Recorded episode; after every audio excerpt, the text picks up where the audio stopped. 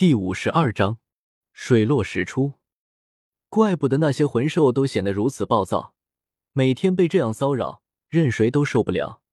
看来这些玩意儿打的就是这个主意了，一直骚扰到精疲力竭，然后再割走脑袋。虽然明白了这些恶鬼想要做什么，但是李胜却发现自己根本没有办法化解，除非变身超人飞离这片区域。但是其他地方就真的安全吗？这似乎也不见得吧。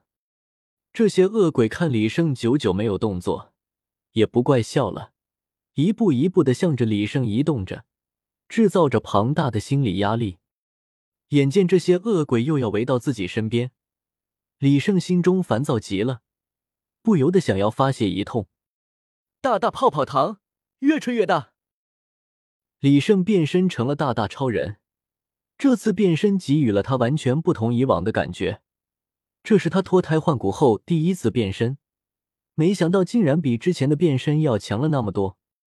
那些恶鬼搞不懂被自己围在中央的猎物为何突然变了一副模样，但是也无所谓了，纷纷扬起鬼爪朝着李胜掏了过去。刺了！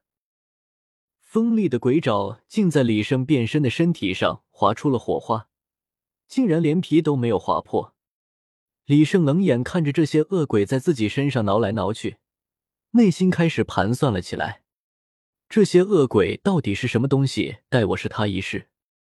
这些恶鬼见到自己的鬼爪竟然划不破李胜的油皮，竟纷纷退了开来。数十个鬼影在李胜惊奇的目光下融合成了一个，一只体型不输于现在的李胜的恶鬼出现了。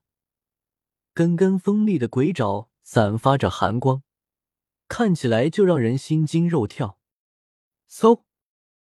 那个巨大恶鬼划破空气，瞬间来到了李胜的身前，举起鬼爪就向着李胜的头部插来，速度快的让人看不清，但在李胜的眼里却像慢动作一样。李胜有心试试恶鬼的力量，也不用魂技。举手就握住了恶鬼的鬼爪，和恶鬼较起力来。那恶鬼如何能够抵挡大大超人的力量？一下就被掰折了手臂。李胜刚想进行下一步的动作，那只恶鬼竟然四散了开来，又分化成数十个鬼影，包围住了李胜。呵呵，看来这恶鬼也不怎么样啊。李胜笑了起来，发动了念动力。无形的念力化作大手，向着恶鬼们狠狠抓去。轰卡！空气都被念力所化成的大手给握出了形状，而在念力大手笼罩下的几个恶鬼竟被死死的攥住了，动弹不得。看来你们也不是真的能无视一切攻击吗？李胜一边说着，一边加大了念力的输出。那几只恶鬼很快便被攥得骨断筋折，和之前一样。一旦受伤，这些恶鬼都一一消散了，什么都没有剩下。来试试这个。李胜用念力困住了几个恶鬼，然后吐出了一个巨大的泡泡，将那几只恶鬼包了起来。在李胜松开念力压制之后，那些恶鬼化成了道道阴风，在泡泡里左突右冲，愣是没能出来。还在外面的十几只恶鬼见状。伸出了利爪，朝着巨大的泡泡捅去。虽然泡泡的防御力还不错，但李胜也不想用泡泡来试一下恶鬼的利爪有多锋利。在那些恶鬼进行攻击的时候，使用念力将他们全部捏死了。剩下还在泡泡里的恶鬼很快就没有了动静，似乎是休眠了一般，站立不动了。李胜见状，退出了大大超人的状态。没有了泡泡的束缚，那些恶鬼又活蹦乱跳了起来，化成道道阴风逃走了。看来这些恶鬼应该都是同一个魂兽所驱使的，不过到底是分身还是控制物，还要再看一看。李胜大概已经摸清楚了这恶鬼的来历。看到那些恶鬼全部都已经走了，李胜感觉这些恶鬼在自己这儿已经吃过了亏，应该不会再来骚扰了。可令他没有想到的是，这些恶鬼们竟又在他刚睡下便找来了。看来他是想和我不死不休啊！这是吃定我没有办法找出他的本体所在吗？李胜咬牙切齿，虽然一两天不休息对他影响不大，但是时间长了就难说了。在这种僵持中，一夜又这样过去了。在天亮的瞬间，这些恶鬼全都化成了阴风逃走了，让李胜想要顺着摸清他们来路的想法落了空。哼，你们以为我真的没有办法了吗？看我不把你给揪出来！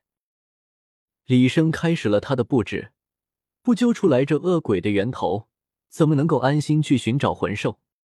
李胜忙活了一天，在夜晚即将降临的时候，偷偷的藏在水里埋伏了起来。呼，一阵阴风吹了过来，在这个小河边上出现了数十个恶鬼的身影。那些恶鬼三三两两围聚在一起。朝着一群躺在地上、看似精疲力竭的魂兽下了手。原来李生一个白天都是在搜寻那些已经被恶鬼折磨的精疲力竭的魂兽，将他们给集中了起来。只要这些恶鬼想要这些魂兽的头颅，就一定会来这。虽然看起来这明显是一个陷阱，但是李胜发现这些恶鬼的智能并没有特别高，翻来覆去只有那么几招。或许是看到了折磨自己的仇人，这些魂兽挣扎着站了起来，朝着这些恶鬼们发动了最后的攻击。但是在这种身体情况之下，如何能够是这些恶鬼们的对手呢？这些魂兽纷纷倒在了恶鬼的鬼爪之下，被割去了脑袋。李胜藏匿在水里，眼里露出些许不忍。但是即使李胜不把他们集中在一起，他们也活不了多久了。那些恶鬼割下魂兽的头颅之后，对剩下的身体弃之不顾，捧着头颅低空飞行了起来，剩下的则四散而去。李胜悄悄变身成了大大超人，用念力罩隔绝了自己的所有动静，飞在高空，强化过的眼睛能够轻易的穿透黑夜，悄悄的跟随着这些恶鬼，期望能够寻找到他们老巢。飞在天上。李胜脸色有些难看。随着飞行的时间越久，李胜所发现的白色恶鬼也越多。直到来到一处峭壁的时候，这里的恶鬼已经密密麻麻将峭壁前都塞满了。在峭壁的中间有一个巨大的山洞，不时的有恶鬼进进出出。李胜所跟随的那些也捧着脑袋跟了进去，不一会儿便出来了，手中捧着缺了一块的脑袋。扔进了峭壁旁的悬崖中。虽然已经找到了恶鬼的源头，但是李胜却没有急着发动进攻。单凭这么多的恶鬼，李胜即使变身都没有把握能够取胜，更别提还有蛰伏在山洞中的存在了。李胜飞到了恶鬼们抛弃头颅的悬崖，发现悬崖底部已经被森森白骨所覆盖了。这里的白骨无一例外全是头骨。脑袋里面是空的，脑浆已经不见了。李胜拾起了几个看似新鲜的头骨，得出了这个结论。难道这只魂兽是以脑浆为食？